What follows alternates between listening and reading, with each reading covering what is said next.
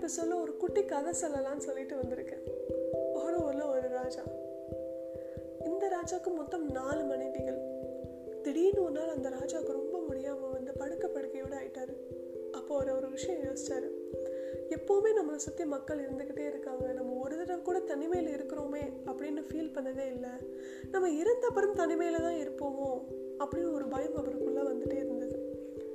நம்ம இறந்த காலம் அப்புறம் நம்ம கூட யாரையாவது இருக்கணும் அப்படின்னு சொல்லிட்டு அவரோட நாலு மனைவிகளும் கூப்பிட்டு ஒவ்வொருத்தராக கேட்டார். இறந்த காலம் அப்புறம் நீ என்னோட வர முடியுமான்ற மாதிரி ஒவ்வொரு ஆள்கிட்டையும் தனித்தனியாக கேட்டாங்க. முதல்ல அவரோட நாலாவது மனைவி. ஏன்னு பார்த்தீங்கன்னா அவங்க நாலு மனைவிகளே அவரோட நாலாவது மனைவி தான் அவருக்கு ரொம்ப பிடிக்கும். அவங்க என்ன கேட்டாலும் வாங்கி தருவாங்க. பொண்ணாக இருக்கட்டும் பொருளாக இருக்கட்டும். அது எவ்வளோ விலை உயர்ந்த பொருட்களாம் அவங்க கேட்ட உடனே வாங்கி தருவாங்க. அவங்க கிட்ட இந்த விஷயத்த சொல்லும் போது அவங்க கண்டிப்பாக என்னால் முடியாதுன்னு சொல்லிட்டு போயிட்டாங்க.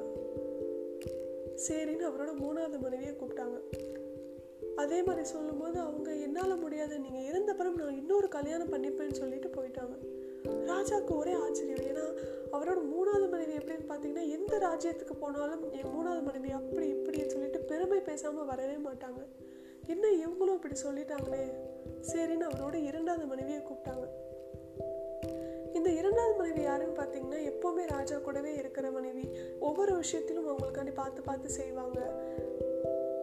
அவங்க கிட்ட இதே விஷயத்த சொல்லும் போது அந்த மனைவி சொன்னாங்க எனக்கு உங்க மேல அன்பு ரொம்ப ஜாஸ்தி.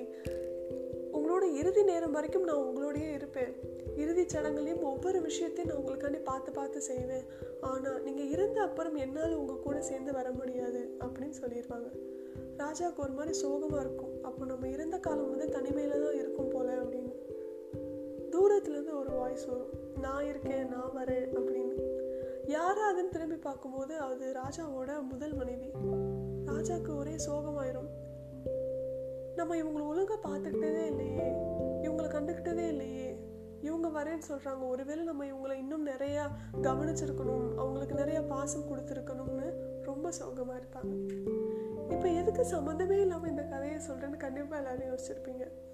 நம்மளோட வாழ்க்கையிலும் இந்த மாதிரி நாலு விஷயங்கள் இருக்கு. நாலாவது விஷயம் என்னன்னு பார்த்தீங்கன்னா நம்மளோட உடம்பு. நம்ம அப்படி இருந்தால் நல்லா இருக்கும் நம்ம இப்படி இருந்தால் நல்லா இருந்திருப்போம் ஒல்லியாக இருக்கணும் அப்படிலாம் யோசிச்சு அதுக்காண்டி நிறைய நேரம் செலவிடுறோம். ஆனால் அது லாஸ்ட்ல நம்ம இருந்த அப்புறம் கண்டிப்பாக நம்ம கூட சேர்ந்து வர முடியாது. மூன்றாவது விஷயம் என்னன்னு பார்த்தீங்கன்னா நம்மக்கிட்ட இருக்கிற சொத்துக்கள். அது வீடாக இருக்கட்டும் இடமாக இருக்கட்டும் கார் எல்லாமே. இன்னைக்கு நம்மளோடவே இருக்கிறது நம்ம இறந்த அப்புறம் அது இன்னொருத்தவங்களோட சொந்தமாயிரும். இரண்டாவது என்னன்னு பார்த்தீங்கன்னா உங்களோட சொந்தங்கள் உங்களோட நண்பர்கள் எல்லா பேருமே. நீங்கள் இருக்கிற வரைக்கும் உங்களுக்கான எல்லா விஷயங்களும் செய்வாங்க. உங்களை சந்தோஷப்படுத்துவாங்க எல்லாமே அவங்க பார்த்து பார்த்து செய்வாங்க. ஆனால் நீங்கள் இறந்த அப்புறம் கண்டிப்பாக உங்களால் உங்கள் கூட சேர்ந்து வர முடியாது. அப்போ முதல் விஷயம் என்ன அப்படின்னு யோசிச்சிங்கன்னா உங்களோட சோல் ஆன்மான்னு சொல்லுவோம் இல்லையா? அதுதான் நீங்கள் இருந்த காலம் அப்புறம் உங்கள் கூட ட்ராவல் ஆக போகுது. எந்த அளவுக்கு இந்த ஒரு வாழ்க்கையை உங்களால் உபயோகப்படுத்த முடியுமோ அந்த அளவுக்கு நீங்கள் எல்லா விஷயங்களும் செய்யணும். அது உங்களுக்கு சந்தோஷம் கொடுத்துக்க வேண்டிய விஷயங்களும் சரி மற்றவங்க சொல்கிறாங்க மற்றவங்களுக்காண்டி நான் இப்படி பண்ணேன் அப்படி பண்ணேன்னு இல்லாமல் உங்களுக்காண்டி நீங்கள் என்ன பண்ணீங்கன்ற மாதிரி யோசிங்க. லாஸ்ட்டில் நம்ம வாழ்க்கையை ஒருவேளை வாழாமே விட்டுட்டோமோ நம்ம சந்தோஷமாகவே இல்லையோ அப்படின்ற மாதிரி நீங்கள் யோசிக்கக்கூடாது. எந்தெந்த விஷயங்கள் உங்களுக்கு சந்தோஷம் தருமோ எல்லாம் செய்யுங்க. மற்றவங்களுக்கு உங்களால் உதவ முடியிற அளவுக்கு எல்லா பேருக்குமே உதவி செய்யுங்க. உங்கள் மனசு எப்போவுமே நிம்மதியாக வச்சுக்கோங்க.